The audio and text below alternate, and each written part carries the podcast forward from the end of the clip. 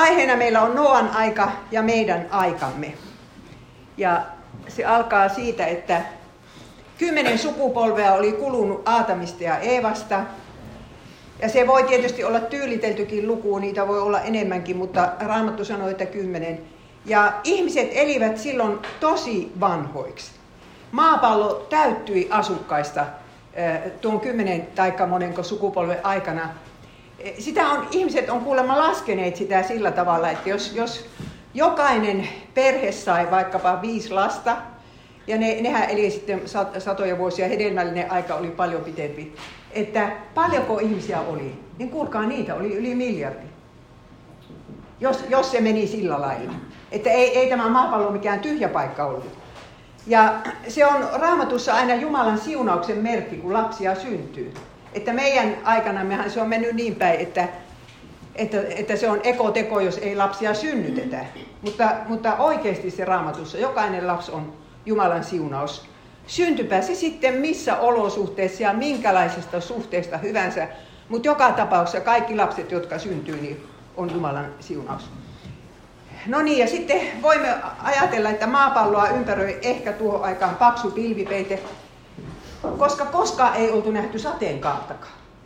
Se voi olla, että sinistä taivasta ei näkynyt. Siellä on hirveästi vettä pilvissä ja sen lisäksi oli vielä, eh, vielä maan, maan sisässäkin ja, eh, ja ilmasto oli lämmintä ja, ja todella siis, että Pohjoisnavaltakin löytyy, tai no en tiedä, ei Pohjoisnavalta, mutta Etelänavalta löytyy siis jotakin puitten jäänteitä ja semmoisia. Mistä sä päättelet, että sateenkaarta ei ole No koska, koska Jumala tuota, antoi sen sateenkaarisesti ilmestyä, mutta nyt ei minua saa keskeyttää, kun minä meinaan äänittää tämän. Kysymykset loppuun, No niin. Ja eläimet olivat nykyisestä poiketen kesyjä, koska ihmiset eivät vielä syöneet niiden lihaa. Se, se lupa tuli vasta vedenpaisumuksen jälkeen. Ja kun me katsotaan niitä kymmentä sukupolvea, niin ajatelkaapa siinä kymmenessä sukupolvessa maailma meni niin jumalattomaksi, että ihmisten ajatukset oli koko ajan ainoastaan pahat. Että se meni aivan hirveätä vauhtia, mutta siellä oli muutama hurskas, tämä Eenok, eli Heenok, josta sitten Juuda kirjoittaa omassa kirjeessänsä. Semmoista, mitä ei ole vanhassa testamentissa sanottu, mutta semmoinen äh, traditio varmaan oli olemassa ja pyhähenki se sitten kirkasti äh, Juudalle, että sen voi raamattuun kirjoittaa, niin näin siellä sanotaan. Eenok Aadamista seitsemäs on ennustanut sanoen. Katso, Herra tulee tuhannen tuhansine pyhinensä tuomitsemaan kaikkia ja rankaisemaan kaikkia jumalattomia kaikista heidän jumalattomista teoistansa, joita he jumalattomuudessaan ovat tehneet, ja kaikesta julkeasta, mitä nuo jumalattomat syntiset ovat häntä vastaan puhuneet. Eli siis siihen aikaan oli, oli jo siis, tämä oli äh, kahdeksas sukupolvi, niin noin jumalatonta se meininki oli. Ja Eenok tiesi, että tuomio tulee vielä. Ja se on jännä, että hän tietää, että, että Jumala tulee pyhinensä. Niinhän mekin nyt odotamme, että Jeesus tulee pyhinensä. Niin hän, hän tiesi sen jo silloin. Ja mistä veto, että, että Noa tunsi tämän. Tämä oli Noa isoisän isän äh, sanat. Niin Noa tunsi tämän ja, ja tiesi, että tuomio tulee ja osasi sitä varoa. Ja sitten tästä Heenokista vielä sanotaan, että hänet temmattiin täältä pois niin kuin, niin kuin Jeesus, taikka niin kuin Elia. Uskon kautta otettiin Eenok pois näkemättä kuolemaa, eikä häntä enää ollut, koska Jumala oli ottanut hänet pois. Sillä ennen poisottamistaan hän oli saanut todistuksen, että hän oli otollinen Jumalalle. Tämä Eenok oli yksi niitä uskosta vanhuskaita, mistä hebrealaiskirja luettelee vanhassa testamentissa. Mutta sitten se pahuuden tulva, että kuinka voi kymmenen sukupolven aikana tämmöistä tapahtua, mutta rakkaat ystävät, me ymmärrämme sen, kun katsomme ympärillemme ja mietimme, että oltaisiko me voitu 30 vuotta sitten arvata, minkälainen on maailmantilanne 2022. Että jopa miehen ja naisen ero ruvetaan häivyttämään niin, että, että nyt Amerikassa menettää yliopiston professorit virkansa, jos ne sattuu sanomaan tämmöisen asian, että on vain kaksi sukupuolta. Ja se on siis aivan kiihkeä vastustus tälle ajatukselle, että on vain kaksi sukupuolta. Ei me oltaisi voitu kuvitella 30 vuotta sitten. Ja, ja että kyllähän se kymmenessä sukupolvessa voi mennä sitten vaikka minkälaisiksi. Jos maailma seisoo enää kolmekaan sukupolvea, niin täällä on niin mahdotonta elää, että, että on jo pahempaa kuin Noa aikana. No niin, 1 Mooses 6, 5-6. Mutta kun Herra näki, että ihmisten pahuus oli suuri maan päällä, ja että kaikki heidän sydämensä aivoitukset, tämä on niin suunnitelmat tai mielikuvitus, olivat kaiken aikaa ainoastaan pahat. Tämä on hebraaksi vielä, vielä paljon niin kuin selvemmin sanottu kuin suomeksi. Minä en itse osaa he, hebraa lukea muuta kuin kirjaimet, mutta minä kuuntelin parit luennot, joista minä pääsin nämä selville. Että se on siis sitä, että aamusta iltaa vaan pahaa ajatellaan ja suunnitellaan. Kuvitelkaa semmoista maailmaa.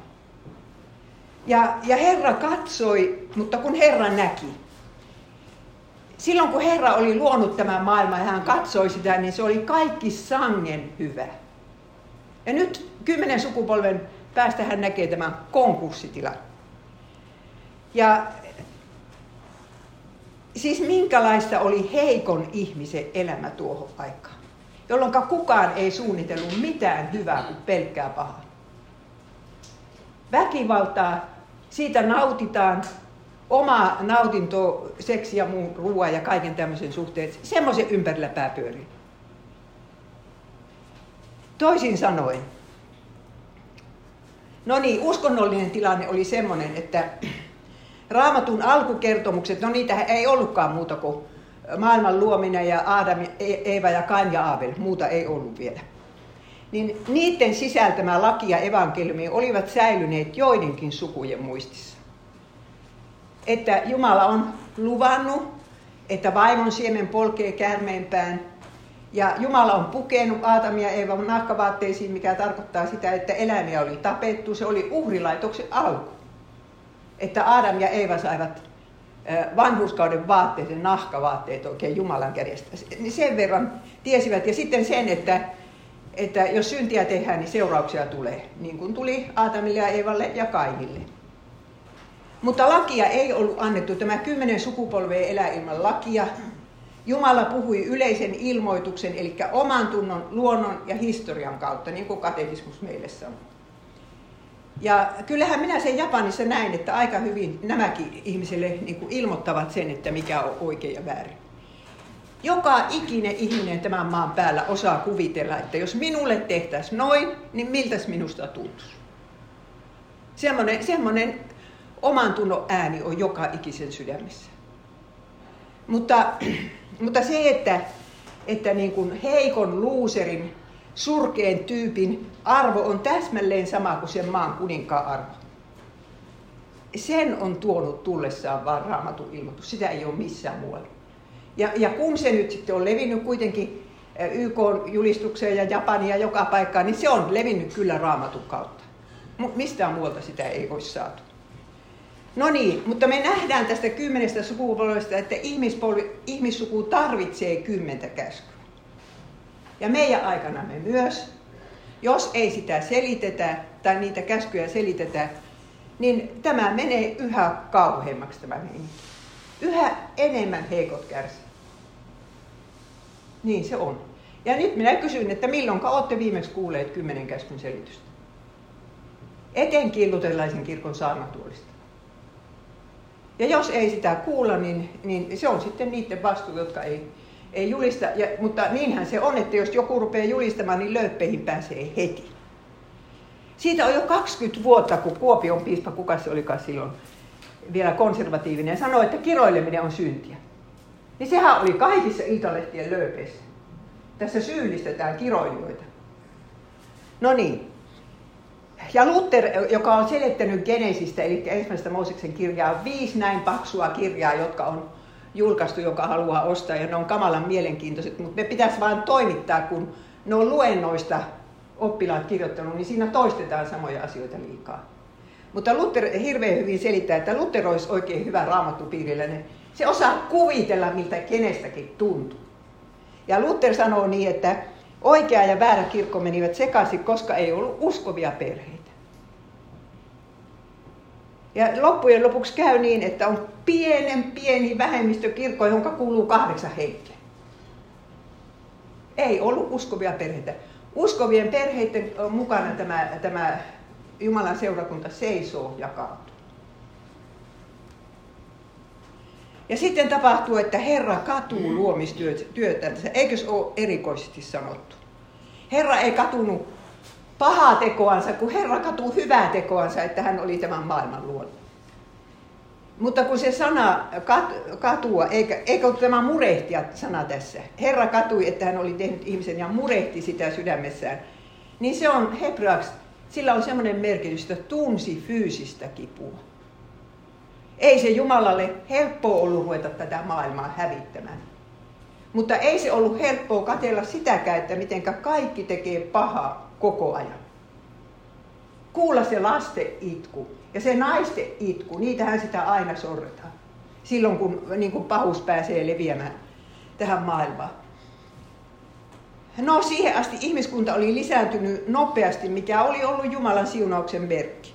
Mutta nyt yhtäkkiä muuttuu siunaus, siunaus muuttuu kiroukseksi. Kaikki ihmiset häviää maan päältä paitsi ne kahdeksan. Ja koska, ja siis yksi perhe vaan jää jäljelle, minä pyyhin maan päältä ihmisen, jonka olen luonut, ja ihmisen mukana karjaeläimet, pikkueläimet, taivaanlinnut, ja minä kadun, että olen ne tehnyt. Ja nyt kysytään, että voiko rakkauden Jumala toimia näin? Että tätä kun menette saarnaamaan keskiverto porukalle Suomessa, niin saatte kyllä kuulla kunnian, että Jumala ei ole tuommoinen. Miten Jumala voi toimia niin, että hän hävittää ihmisen ja eläimet yhdellä iskulla? No niin. Tässä sanotaan, että siihen aikaan turmelus levisi maassa Jumalan silmien alla ja väkivalta täytti maan.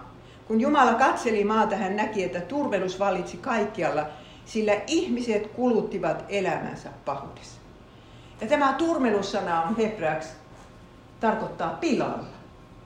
Se on se sama sana, mitä Jeremiassa käytetään, kun Jeremia menee ruukun tekijän sinne katsomaan sitä ruukun tekemistä. Ja sanotaan, että jos joku ruukku meni pilalle, niin, niin se, niin kuin, sit, sitä, se otettiin uusiksi. Niin tämä sama sana, maailma on nyt pilalla. Eli toisin sanoen, maailma oli jo itse tuhonnut itsensä. Se ei olisi pysynyt kauan pystyssä muutenkaan. Koska silloin kun ihmisten ajatukset on koko ajan pahat ja väkivalta joka paikassa riehuu, niin kyllä se ihmissuku sitten häviää. Minä opin sen tästä aukoista. Varmaan jotkut teistä on lukeneet niitä Elisabeth Eliotin kirjoja kun hän ja hänen miehensä ja muutamat muut menivät väli, Etelä-Amerikkaan 50-luvulla ja yrittivät tavoittaa tätä aukaheimoa, jota kukaan ei ollut tavoittanut. Viisi miestä laskeutui sinne yhden joen rantaan ja ne aukat tappoi ne kaikki miehet. No sitten kun ne loppujen lopuksi kääntyi, rupesi kääntymään kristityksi, niin kävi ilmi, että siellä oli semmoinen hirveä verikosto, että se oli, ne aukat oli hävinnyt ihan melkein olemattomiin, kun ne tappoi niin paljon toisiansa. Yksi heimo tappaa ja tois, toinen kylä tappaa ja mitään määrää ei ole siinä tappamisessa. Maailma oli siinä tilassa, ei se olisi pysynyt kuitenkaan kauan pystyssä. Ja nyt Herra sentään pelastaa sieltä kahdeksan henkeä sen pesämunan, mistä sitten ihmissuku myöhemmin rupeaa kehittymään. Ja Jeesushan rinnasti Noan ajan ja lopun ajan, kun hän sanoi, että niin kuin kävi Noan päivinä, niin on käyvä silloinkin, kun ihmisen poika tuli. Sen takia tämä on nyt hirveän ajankohtainen aihe. Ja sitten vielä Luukkaassa Jeesus sanoi vähän eri yhteydessä, kun ihmisen poika tulee, löytäneekö hän uskoa maan päältä. Minä hirveästi ihmettelen niitä vapaiden suuntien ihmisiä, jotka löytävät raamatusta sen sanoman, että ennen Jeesuksen paluuta tulee suuret herätykset kun minä en löyä sieltä kuin suuret luopumukset vaan. Tulee vääriä kristuksia solkena ja kaikkea tätä. Maa tuli täyteen väkivaltaa. Ja ajatelkaapas nyt, kuinka paljon meidän aikanamme keskiverto nuori poika, sanotaan kuusivuotiaasta lähtien siitä ylöspäin, nauttii siitä, että se saa tappaa toisia pelissä. Me vanhat fossiilit emme sitä edes ymmärrä. Että, ja, ja jos, jos nyt on niin, että yksi promille niistä, jotka pelaa, niin, niin on sen verran herkkiä, että ne rupeaa niin toteuttamaan sitä yksi tuhannesta. Kuinka paljon meillä on täällä kohta kouluampujia ja kaiken sortin sadisteja ja pervertejä. Minä olen nyt kahtunut televisiosta kaksi, äh, Areenasta kaksi sarjaa, jotka minua järkytti suuresti. Ja sitten vielä radiosta tuli semmoinen, että minä pistin kesken kiinni, en voinut kuunnella. Se oli tästä Tor-verkosta. Se salainen verkko, missä ei näy ilmi, että kuka sinne kirjoittelee. Siinä voidaan tehdä hyviäkin juttuja siinä verkossa, mutta paljonhan siellä huumeita myydään. Mutta se on pikkujuttu siihen näin, siis se lapsiporno. Siellä niin kuin esitetään miten lasta kidutetaan ja tapetaan loppujen lopuksi. Nyt on yksi suomalainen mies kirjoittanut siitä kirjan. Ja sinne on niin helppo päästä niihin meidän 15-vuotiaiden. Ja kaverit neuvoo. Mitä se tekee ihmisen sydämelle? Se tekee sen, että ihmisen ajatukset ja aivoitukset ovat kaiken aikaa ainoastaan pahat. No niin, sitten siellä oli tämä, kuka ihmeen nainen se nyt onkaan, joka tekee siellä dokumentteja, niin, niin tämmöistä kostopornosta ja naisten, tyttöjen niin kuin seksuaalista häirinnästä oli kaksi dokumenttia tehnyt ja minä katsoin silmät pystyssä, onko tämä totta. Siis, ja minulle selvisi semmoinen juttu, että nykyajan pojat ei edes tiedä, että miten tyttöjä pitää lähestyä muuta kuin mitä ne on pornosta nähneet. Sadismia. Kuulkaa, se on kaukana se, mitä meidän nuoruudessa vielä oli, että kädestä pideltiin. Ja se sai se, se dokumentin tekijä haastateltavaksi sitten houkuttelemalla kolme poikaa. Tytöthän puhuu. Heitä on hyväksi käytetty, mutta pojat ei halunnut puhua. Mutta ne kolme poikaa sitten siinä niin avuttomana seisoi ja sanoi, että en minä ole mistään muualta näitä asioita oppinut kuin pornosivuilta. Ihmiskunnan ajatukset on kaiken aikaa ainoastaan pahat. Ja, ja toinen on tämä, just tämä, että mistä se lähtee tämä ihmiselämän, siis tämmöinen, ettei sitä kunnioita yhtään no abortista. Minun laskujen mukaan Suomessa on abortoitu yli 700 000 lasta. Ynnä, ynnätkääpäs Eurooppa. Amerikassa on kuulemma, jos en minä ihan väärin kuullut tässä, niin, niin, niin tuota, 60 miljoonaa. Voiko se olla totta? No miljoonia joka tapauksessa. Ja, ja Jumala näkee jokaisen nämä jalat. Hän on suunnitellut ne, ne että niillä kävellään. Minä sanoisin, että, että siis, tämä maailma ei ole niin täynnä ollut väkivaltaa ikinä kuin se on nyt. Sekä nämä pelit että abortit.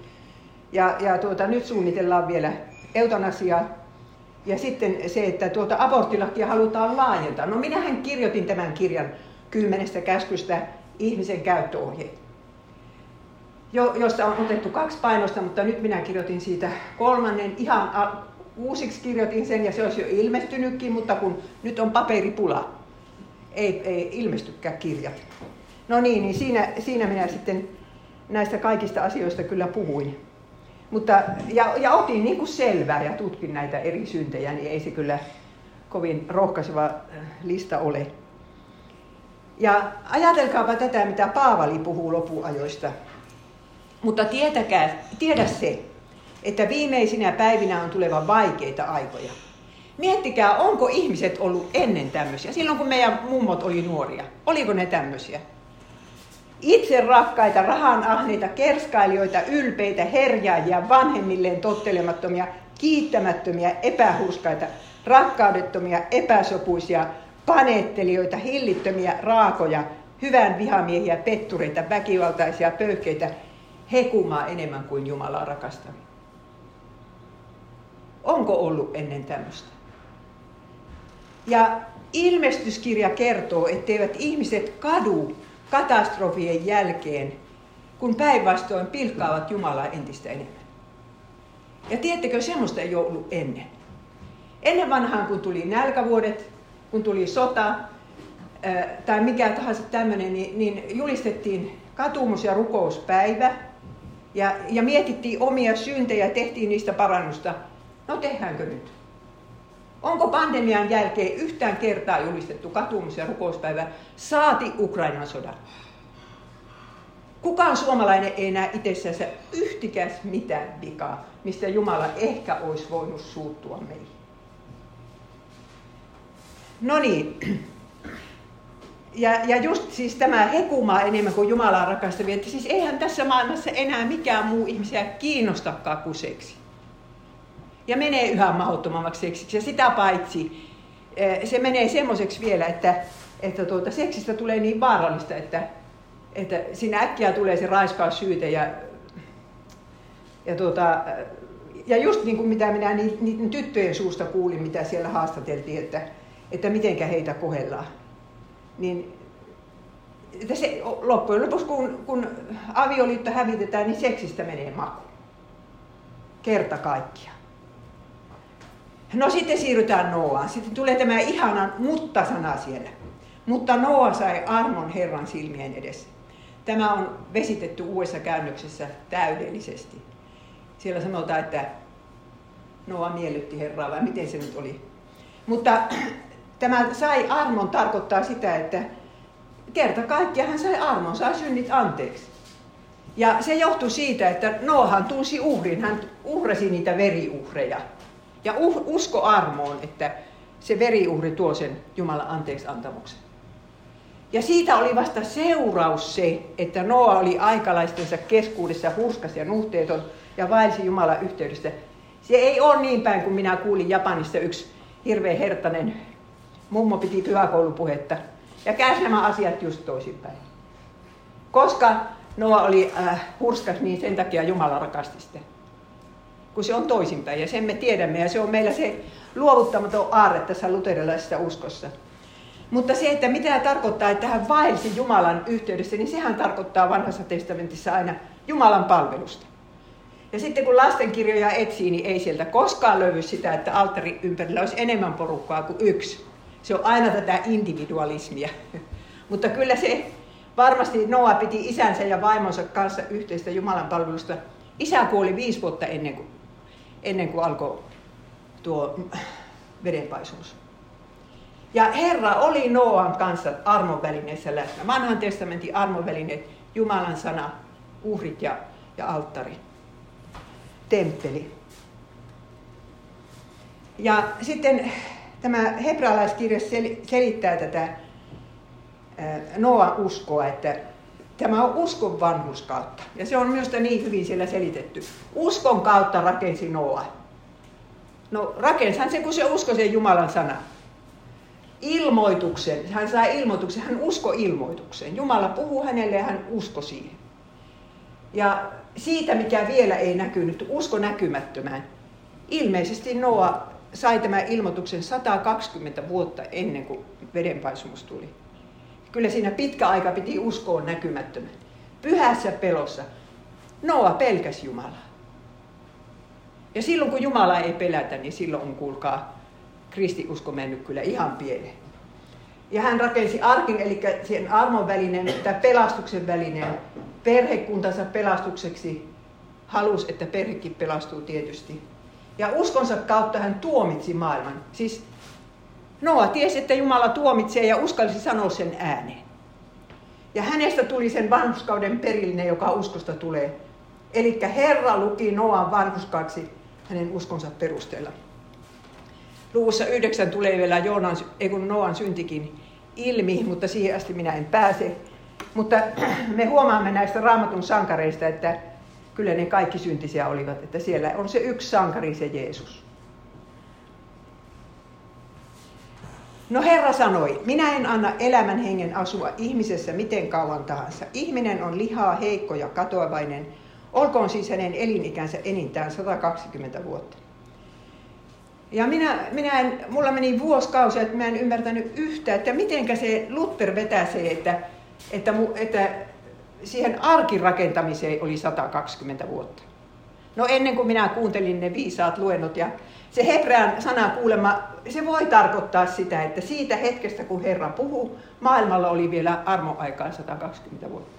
Ja näin Luther se ymmärtää ja näin ymmärtää juutalaiset raamatun selittäjät ja monet muutkin. Eli että Herra olisi päättänyt, että vielä 120 vuotta. Ja nyt Jumalan ilmoitus tuli ensimmäistä kertaa kymmeneen sukupolveen. Eli Jumala sanoo Noalle, minä olen päättänyt tehdä lopun kaikesta elollisesta, sillä maa on ihmisten takia täynnä väkivaltaa. Minä hävitän heidät ja maan heidän kanssaan. Tee itsellesi arkki sypressipuusta, rakenna se huoneita täyteen ja tiivistä se maapiellä sisältä ja ulkoa. Ja se on ihmeellistä, että näissä Noan kertomuksissa Herra puhuu neljä kertaa. Noa ei puhu yhtään kertaa. Noa vaan tekee mitä Herra sanoo ja tottelee, pitää suusa kiinni. Vaikka olisi se kyllä voinut ruveta kysymään, että, että tota, kun Herra sitten mainitsee sen veden paisumista, että mistä se kaikki vesi tulee. Ja et kai sinä nyt voi ja ei. Mutta hän, hän ei protestoinut, hän rupesi tekemään sitä arkea. Ja me nähdään se, että kun ihmiset hävitetään, niin myöskin maa ja eläimet hävitetään. Hebraaksi Adam on ihminen ja Adama on maa. Ne on kerta kaikkiaan kuin paita ja peppu. Että nyt kun synti on lisääntynyt, niin kyllä ilmastonmuutos ja kaikki tämä luonnon tuho, se on lisääntynyt. No sitten ruvetaan rakentamaan sitä arkkia ja kyllä siihen saattoi se 120 vuotta mennä. Ei ollut vielä rauta-aika. Milläs ne puut kaadetaan? No tosin kommentaari sanoi, että ihmiset osasivat meteoriiteista ottaa rautaa. Ja voi se olla, että sillä joku kir- kirves oli. Mutta 140 metriä pitkä, 23 metriä leveä ja 13 metriä korkea. Ja kolme kerrosta. Tämä on niin kuin öljytankkeri, 10 000 neliö. Ja siihen rakennetaan ää, sitten näitä kammioita. Ja se kammio on kuulemma se niin kuin sama sana kuin Jeesus sanoi, että minä menen valmistamaan, te, valmistamaan teille sijaa. Ja siellä oli, oli niin kuin sitten niille Jumalan lapsille ja, ja niille eläimille oli sitten se sija. Mutta tuo puu, mistä, mistä Herra sanoi, että valmista siitä ja siitä puusta, niin kuka ei tiedä mikä puu se on. Kun se ei to, sitä ei niin kuin käytetä vanhassa testamentissa muuten. Ja sitten, että millä se pitää tiivistää, niin uskokaa älkää. No siellä sanotaan, että piellä tai asfaltilla. Mutta oikeasti se sana on hebraaksi sovituksella. Aina muulloin, kun sitä sanaa käytetään, niin se on sovitus. Siis puu, joka päällystetään sovituksella, niin kyllähän se nyt ristiin viittaa. No niin, ja tämä ei ollut sunkaan laiva, ei se ollut tämän muotoinen, kun se oli laatikko. Ja siinä ei ollut ruoria eikä siinä ollut ankkuria. Ja, ja tuota, tämmöisen laivan replika on rakennettu maailmassa parikin kertaa niin kuin suhteessa vaikka 1-3 ja nähty, että se ei, ei se kaadu. Että se on jotenkin, siinä on ne suhteet sellaiset, että ei se kaadu merenkäynnissä. Ja Kilkames Epos, joka kertoo tämän saman vedenpaisumuskertomuksen, sanoi, että se oli kuutio. Se arkki oli, no sen nyt ymmärtää kuka taas, että ei kuutio pysy. Sehän pyörähtää vaikka mitenkä ympäri. Ja tuota, että siis maailmalle on säilynyt muisto tästä vedenpaisumuksesta, että esimerkiksi Japaniin ja Kiinaan se on säilynyt tässä kansimerkissä. Minä en tiedä, kuka nämä kansit alun perin keksi, mutta tämä tarkoittaa laiva. Ja siinä on kolme osaa. Tuo puoli tarkoittaa, että vene, tuo on kahdeksan ja tuo on suuta. Vene, jos on kahdeksan suuta. Siis tuhansia tai kymmeniä tuhansia vuotta, vuosia vanha merkki. No niin, sitten Pietari kertoo, että no, Noa oli vanhuskauden saarnaaja. Hän siis saarnas. Ja me ymmärrämme sitä, että, että kun laivaa ruvetaan rakentamaan kuivalle maalle, ja sitä rakennetaan vielä vuosikymmenet, niin, ja semmoisena aikana, jolloin kolme kerroksista taloa ei ole varmaan nähtykään, niin kyllähän siitä nyt turistirysä tulee. Kaikki tulee katsomaan. Ja, ja nauravat sille, että mitä sinä, mitä sä nyt oikein teet. Eikö sulla ole muuta tekemistä? Viljelisit vaikka maata. Että Noa joutui olemaan tuommoinen nauruaihe, mutta hän saarnasi siinä sitten koko ajan. Noa vanhurskauden saarnaaja. Mutta kyllä minä nyt tänäkin aikana kysyn, että mitä tapahtuu ihmiselle, joka rupeaa saarnaamaan, että tuho tulee. Jumala rankaisee synnit. Hän ei kestä tätä väkivaltaa eikä tätä, tätä seksuaalisia syntiä eikä mitään näitä, mitä kymmenen käskyä kieltää. Ja jos luetaan vielä sanomaan näin, että, että ehkä Jumala on nyt jo raivostunut koko Eurooppaan sillä lailla, että, että hän on nyt sitten meiltä, meiltä ottanut tämän turvan pois Euroopassa, että nyt on sota, kohta voi olla nälkä ja sitten on vielä tämä miekka, nälkä ja rutto. Ei ihmiset nytkään varmaan siitä ilahtu, että, että kyllä sitä mieluummin semmoisen suu tukitaan. Ja ihmiset varmaan sanovat, että etkö usko Jumalan rakkauteen. Sinäkö tässä yksi oot oikeassa ja koko muu maailma on väärässä? Kyllä siinä vahva usko saa olla, että pysyy yksin tuommoisessa uskossa. Uskoo siihen Jumalan ilmoitukseen. Ja Luther sanoo sitten Noasta siinä kommentaarissansa, että ei siis ollut epäilystä siitä, että paha sukupolvi inhosi Noaa syvästi ja pani hänet monin tavoin koitukselle pilkaten. Sinäkö tässä olet ainoa järkevä? Luuletko olevasi ainoa, joka on Jumalan mieleen? Tokko me kaikki muut olemme harhan vallassa ja tuomion alaisia? Koska ihmiset tietysti silloin ajattelivat niin kuin nytkin, että tämä on kehitystä. Se, että jostain tylsästä miehen ja naisen välisestä avioliitosta ja, ja tämmöisestä patriarkaalisesta perheestä päästään eroon, niin se on kehitystä. Niin ne varmaan tuolloinkin ajattelivat.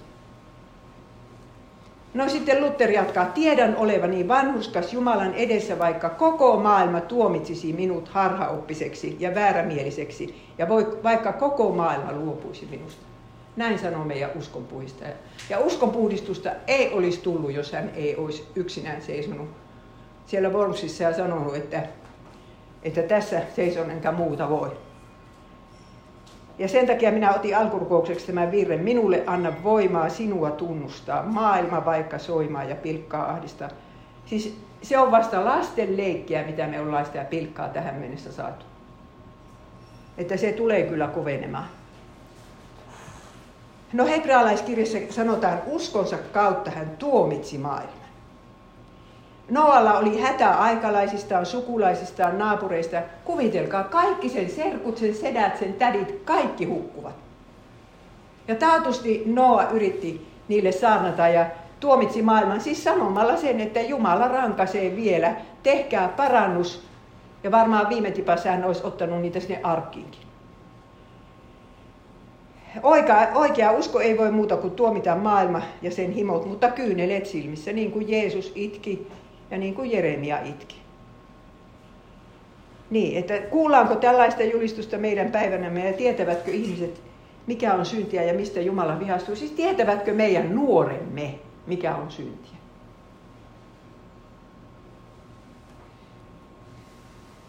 No, no Noolle syntyi kolme poikaa, kun hän oli 500-vuotias. Ei varmaan ne ollut kolmoset, mutta suunnilleen siinä vaiheessa.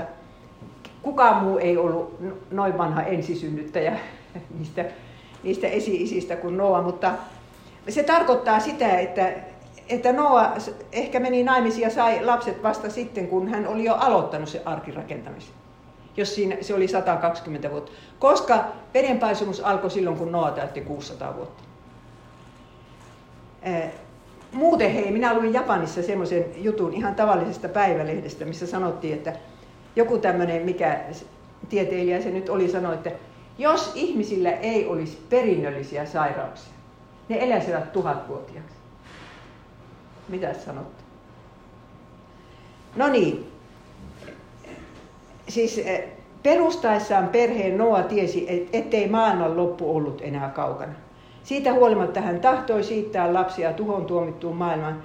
Ja tässä on nyt meille se, se ohje, että vaikka Jeesuksen tulo olisi kuinka lähellä, niin meidän pitää kumminkin istuttaa se omenapuu ja toimia niin kuin normaalisti ja yrittää rakentaa tätä yhteiskuntaa ja Jumalan valtakuntaa. Mutta kuvitelkaa niitä minioita. Minä ihmettelen aivan kauheasti, että ne Noan pojat yleensä jostain sai vaimot itselleen kun koko maailma nauraa niille, minä melkein oletan, että ne oli orpotyttöjä.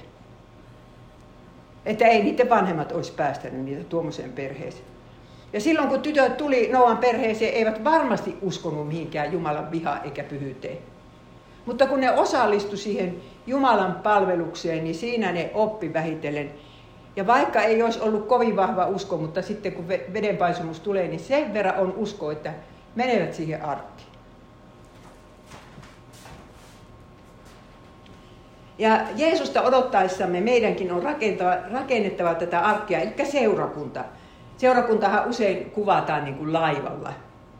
Meidän pitää pitää huolta, että perhe saa kuulla Jumalan sanaa, etsittävä oma paikkamme Jumalan seurakunnassa, edistettävä armonvälineiden levittämistä omalle paikkakunnallemme ja aina maan ääri asti, siis tämä evankeliumissa ja lähetystyö. Ja uskallettava sanoa totuus maailman tulevaisuudesta, kestettävää maailman pilkkaa ja elettävää armosta. No niin, vielä kerran mitä se Jeesus sanoi lopuajasta ja Noa-ajasta. Niin kuin kävi Noan päivinä, niin on käyvä silloinkin, kun ihmisen poika tulee. Vedenpaisumuksen edellä ihmiset söivät ja joivat, menivät naimisiin ja naittivat tyttäriään aina siihen päivään asti, jona Noa meni arkkiin. Kukaan ei aavistanut mitään ennen kuin tulva tuli ja vei heidät kaikki mennessä. Mitä pahaa siis on syömisessä, juomisessa ja seksuaalielämässä? Jos ei ne tuon pahempaa tee. Jeesus ei maininnut tässä ollenkaan sitä väkivaltaa. Hän vaan sanoi, että ne söivät, joivat ja pitivät häitä tyttärille. Siinä on se paha, että se riittää, jos se riittää elämän tarkoitukseksi. Silloin se on paha, jos ei muuta tarvita. Jos sunnuntai on paras soppailupäivä, niin ajatelkaa mikä siitä seuraa. Siis ruoka, juoma ja seksi, kaikki menee väärille urille. Kuinka monella länsmaalaisella on syömisongelmia? Tai juomisongelmia? ja, ja sitten se, ja kaikki nämä muut ongelmat. Että, että silloin kun kaikki mielenkiinto menee näihin, niin sitten ei olla valmiita, kun Jeesus tulee, eikä välitetä yleensä uskoasioista. Ja Lootin aikana sitten oli se vika, että ihmiset ostivat, myivät, istuttivat ja rakensivat. No mikä ihmeen vika tuossa on? Että kaupankäynti, rakentaminen ja maanviljely. Jos se vie Jumalan paikan. Että ei ole mitään muuta elämässä kuin rahaa hankitaan. Ja, ja tota, äh, niin. niin. Jokuhan sanoi silloin, kun tuli sunnuntai, äh, kaupat auki sunnuntaina, että, että no on ne kaupat nyt auki, mutta saattaa tulla se päivä, jolloin niiden hyllyillä ei ole enää myytävää. Ja kyllä mulle on nyt muistunut mieleen ne sanat. Tosissaan nyt rukoillaan maankasvulle suotuisia ilmoja, että olisi ensi talvenakin leipää pöytään. Siis mitä yhteistä oli Noa-aikana ja lopuaikana? Ruoka, juoma ja seksi elämän tarkoituksena. Omaisuuden kerääminen elämän tarkoituksena. Väkivallan hyökyaalto. Siis minä sanoisin, että jos venäläiset nuoret miehet eivät olisi katelleet sitä pornoa ja se surfailee niillä sivuilla, niin kun ne menee miehittämään jotain ukrainalaiskylää, niin ne jättäisivät jotkut asiat tekemättä. Mutta niillä on päässä jo se malli valmiin. Niin kuin on suomalaisillakin sitten, kun, jos ne joskus menevät jotakin miehittämään. No niin, ei uskota Jumalan ilmoitukseen raamattuun, kyllä sille jaksetaan nauraa. Pidetään Jumalaa kilttinä pappana pilven reunalla halveksitaan armon välinettä, arkkia, eli kastetta, ehtoollista ja raamattua. Ei niitä mihinkään tarvita.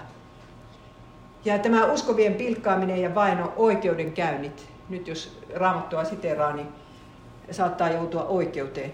Ja Jumala kuvaa, Jumala on rakkauden Jumala, sen tietää Hesarin toimittajakin ja tulee neuvomaan, mitä kirkon pitäisi tehdä sukupuolineutraali avioliiton suhteen. Minähän olen nyt suuttunut Hesariin, että minä en sitä lue, minulle tulee maaseudun tulevaisuus. Mutta minulle toi ystävätär viime pyhän pääkirjoituksen, joka kyllä tämän viikon pilas perusteellisesti, kun se, se pääkirjoittaja kirjoittaa just, että miten konservatiivinen on Suomen kirkko ja, ja miten Jeesus sanoo sitten loppujen lopuksi, että isä anna heille anteeksi, eivät tiedä mitä me tekevät, siis me, me konservatiivit. Että kehtaavat tulla tämmöistä neuvomaan. No niin, minä lähetän vedenpaisumuksen maan päälle, sanoo Herra. hävittämään taivaan alta kaiken, missä on elämän henki. Ja silloin kun Jumala loi tämän maailman, niin hän erotti vedet. Ensin kai se oli semmoista, että kaikki vedet ilmassa ja maassa oli sitä yhtä, mutta hän erotti niitä, jotka on taivaan vahvuuden yläpuolella ja jotka on alapuolella. Ja nyt sitten Herra poistaa se ero. Nyt palataan siihen kaaukseen. Ja kun Jumala määrää meille rajoja, ja me ruvetaan hajottamaan niitä rajoja, vaikka mies ja nainen, tai, tai eh, siis kaikki nämä rajat, mitä nykyään äh, niin kuin hävitetään, niin siitä on aina kaos tuloksena. Mutta minä vaan kysyn, että olisiko Jumala hyvä Jumala, jos hän ei rankaisisi pahuutta, jos ei viimeistä tuomiota olisikaan. Jumala katsoisi tätä kaikkea jumalattomuutta ja miten ihminen sortaa toista. On hirvittävä julma, eikä rankasi sitä ollenkaan. Että nykymaailma vaatii, että Jumala ei saisi tuomita eikä rangaista, mutta kuvitelkaapas tuomaria, joka ei tuomitsisi ja rankaisisi. No oothan sä nyt pahaa tehnyt, mutta ei se mitään. Ei kukaan semmoista tuomaria hyväksy. Niin Paavali, jotkuthan sanoo näin, että vanhan testamentin Jumala oli vihainen, ja, mutta uuden testamentin ei ole. No Paavali sanoo, Jumalan viha ilmestyy taivaasta ihmisten jumalattomuutta ja vääryyttä vastaan. Ja Jumalan viha mainitaan Uudessa testamentissa 17 kertaa. Niin, joo, multa jäi äsken sanomatta se, että, vai, vai sanoinko minä sen, että, että ilmestyskirjassa, niin, että ihmiset vaan, vaan pilkkaavat Jumalaa yhä enemmän kaikkien katastrofien sattuessa. Ei kun sanoinhan minä sen joo. No sitten alkaa se veden paisumus, taivaan akkunat ja syvyyden lähteet aukenevat samanaikaisesti. Tämä maapalloa ympäröivä paksu pilvipeite repesi, vettä tuli tulvimalla 40 vuorokautta. Ja lehdessähän luki muutama vuosi sitten, että, että maassa on aivan hirveästi vettä. Luitteko sen? Että siis siellä on paljon enemmän vettä kuin valtamerissä. Et en minä tiedä, minkälainen vesikerros siellä on ollut, joka sitten niin kuin nousi pintaan. Ja Herra sulkee sen oven. Se on Herra, joka sulkee, ja Noa ei voi sitä avata, vaikka tahtos. Armon aika on ohi, ja se menee armon aika ohi myöskin tältä viimeiseltä sukupolvelta. Tulee se viimeinen päivä. Mutta ennen kuin, siis ihmiset tietysti varmaan elivät jonkun aikaa vielä, kun kiipesivät johonkin talon katolle ja, ja vuorille. Ja, mutta ennen kuolemaansa nämä ihmiset kyllä tajusivat, että kellä on ollut oikea usko ja, ja oikea kirkko. Ja se tulee selväksi myöskin maailmanlukussa. Ja taatusti ihmiset yritti rakennella jotain veneitä viime tipassa, mutta niistä ei ollut loppujen lopuksi mitään apua. se olisi ollut se Herran armon väline, se arkki. Ja arkkihan on raamatussa kasteen ennakkokuva. Sen sanoo Pietari ensimmäisen kirjeen kolmannessa luvussa. Vain muutama ihminen, kaikkiaan kahdeksan, pelastui arkissa veden kantamana. Siis se, se vesi, mikä hukutti jumalattomat, se pelasti nämä uskovaiset. Tuon esikuvan mukaisesti teidät pelastaa nyt kaste. Huomio, pelastaa nyt kaste. Ei siksi, että te siinä luovuitte saastaisesta elämästä. Että ei niin, niin kuin vapaat suunnat vähän niin kuin opettaa, että, että kaste on tämmöinen tunnustustoimi. Eh, ja todellakin minä päätän luopua synneistäni. Mutta me luterilaiset uskomme, että, että se on Jumalan teko. Jumala antaa hyvän oman tunnon antamalla synnit anteeksi. Ja pyhän hengen. Ja sen perustana on Jeesuksen, Kristuksen ylösnousemus. Eli sama vesi, joka hukutti maailman, pelasti Noan. Tämä vesi oikeastaan pesi maailman puhtaaksi. Niin kuin kastevesi pesee kastettavan puhtaaksi. Kaste oli, on se arkki, johon ihminen voi paita Jumalan vihan tuhotulvaa ja pelastua. Kasteessa koemme Jeesuksen kanssa hukkumiskuoleman syntiemme tähden ja sen jälkeen ylösnousemuksen hänen vanhuskautensa tähden. Näin Paavali sitä kuvaa roomalaiskirje kuudessa. Joka menee sisälle kasteen arkkiin, se pelastuu, olipa hänen uskonsa suuri tai pieni. Kastamatonta ihmistä ei voi nimittää kristityksi enempää kuin sitäkään, joka on kyllä kastettu, mutta ei usko. Että ei se kaste semmoinen automaatti ole, että uskot tai oot uskomatta. Ja Japanissahan kävi usein niin, että, että se viha, perheen ja suvun viha uutta kristittyä kohtaan kohdistui siinä, että ne sanoi, että onko sun pakko mennä kasteelle, etkö sä nyt voi kirkossa muuten käydä. Ja meilläkin oli yksi lempeä evankelista, joka rupesi sanomaan, että no eihän se nyt niin välttämätöntä ole. Ja minä sanoin, että näyttäkää mulle raamatusta yksi kohta, missä ihmistä kutsutaan kristityksi, vaikka sitä ei ole kastettu. Ja nyt kun minä äsken sanoin, että arkki oli päällystetty sovituksella, mikä on sitten kuitenkin käännetty pihkaksi tai asfaltiksi, niin puu, jonka päällä on sovitus, niin sehän on risti. Et ihan totta, se joka ikisessä paikassa muuten vanhassa testamentissa tarkoittaa sovitusta. Kuolema ristillä oli tukehtumiskuolema sama kuin hukkuessa. Eli Jeesus teki vaihtokaupan tämän syntisen maailman kanssa, ettei yksikään, joka hänen uskoo, hukkuisi. Että oikeastaan voin sanoa, että arkki on Jeesus. Arkissa oltiin yksi vuosi ja kymmenen päivää, ja siitä nyt voisi puhua paljonkin, mutta, mutta tota, ajatelkaa, vesi nousee, nousee, nousee. Viisi kuukautta se pysyy niin korkeana, ettei vuoriakaan näy. Mutta kun siinä Noa-arkissa siinä ei ollut paljon ikkunoita, kun siinä oli yksi ainoa valoaukko. Puolen metrin pituinen. Kyllä ne aika pimeässä siellä eli. Mutta se oli niin kuin melkein katoharjassa, että ne eivät nähneet sitä hukkuvaa maailmaa ja niitä ihmisiä, jotka siellä taistelee hengestänsä. Ne näki vain taivaan. Sitä ne tähysyivät. Mutta ne ei sitäkään nähneet, milloin vesi rupeaa laskemaan, että ennen kuin se karahti sinne Araratin vuorelle. Ja taatusti Noa joutui taistelemaan epäilyksiä vastaan, että onko Herra unohtanut meidät.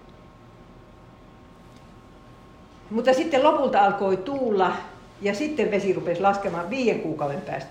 Mutta sen jälkeen ne joutui vielä olemaan niin kuin seitsemän, ku, hetkinen, kuusi, seitsemän kuukautta arkissa senkin jälkeen, kun vesi oli ruvennut laskemaan. Ja tämä sana tuuli, niin sehän on hebraaksi ruua ja voidaan kääntää myös sanalla henki. Eli maailman alussa Jumala henki liikkui vetten päällä. Niin nyt tulee uusi alku sitten. Ja te muistatte Araratin vuoret ja linnut, mitkä Noa päästi irti. Ja sitten tulee se päivä, vuoden ja kymmenen päivän päästä, että Herra sanoo Noalle, lähde ulos arkista, ota mukaan vaimosi, poikasi ja poikiesi vaimot. Vie mukanasi ulos kaikki eläimet, jotka ovat luonasi.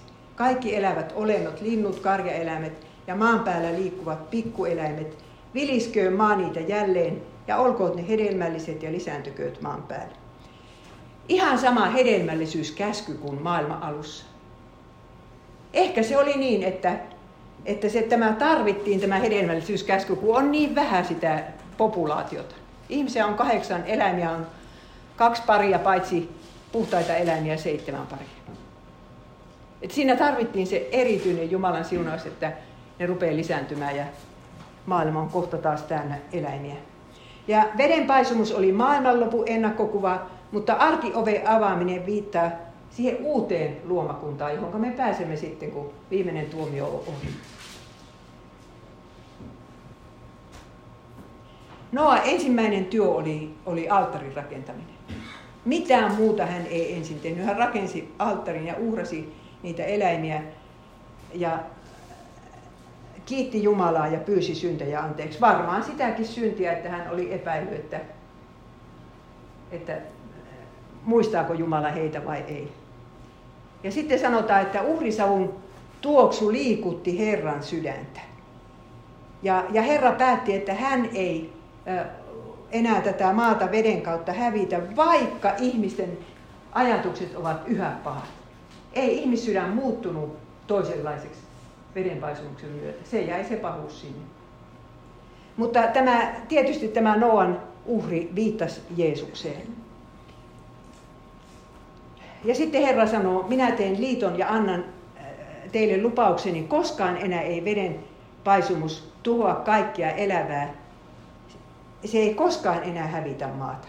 Ja sen liiton merkiksi tuli sateenkaari, että aina kun Herra näkee, Noa näki sateenkaaren, hän muisti, että liitto oli tehty koko ihmiskunnan ja eläinkunnan kanssa. Se oli semmoinen liitto.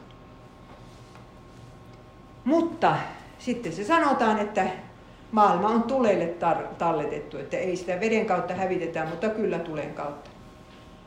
Toisen Pietarin kirjeen kolmas luku. Vedellä ja sanalla sen ajan maailma myös hävitettiin veden paisumuksessa, ja sen saman sanan varassa ovat nykyiset taivaat ja nykyinen maa tulen tuhoa odottamassa. Eli ystävät, me olemme menossa vaikeita aikoja kohti. Minä en usko, että Jeesuksen se on enää pitkä aika. Ja mitä meidän siihen mennessä pitää nähdä, Herra tietää. Mutta sitten kun tämä maailma on tulella hävitetty, niin sitten Herra luo uuden taivaan ja uuden maan. Ja tämä on meidän lohdutuksemme lopuaikoina. Ei meillä muuta lohdutusta ole. Ja alkuseurakunta odotti uusia taivaita ja uutta maata. Ei ne odottaneet tuhatvuotista valtakuntaa, kun ne oottivat tätä. Mutta meillä on hänen lupauksensa ja siihen luottaen me odotamme uusia taivaita ja uutta maata, joissa vanhuskaus asuu. Siellä asuu sitten se vanhuskaus. Ei ole kenenkään synnissä, sydämessä enää mitään syntiä.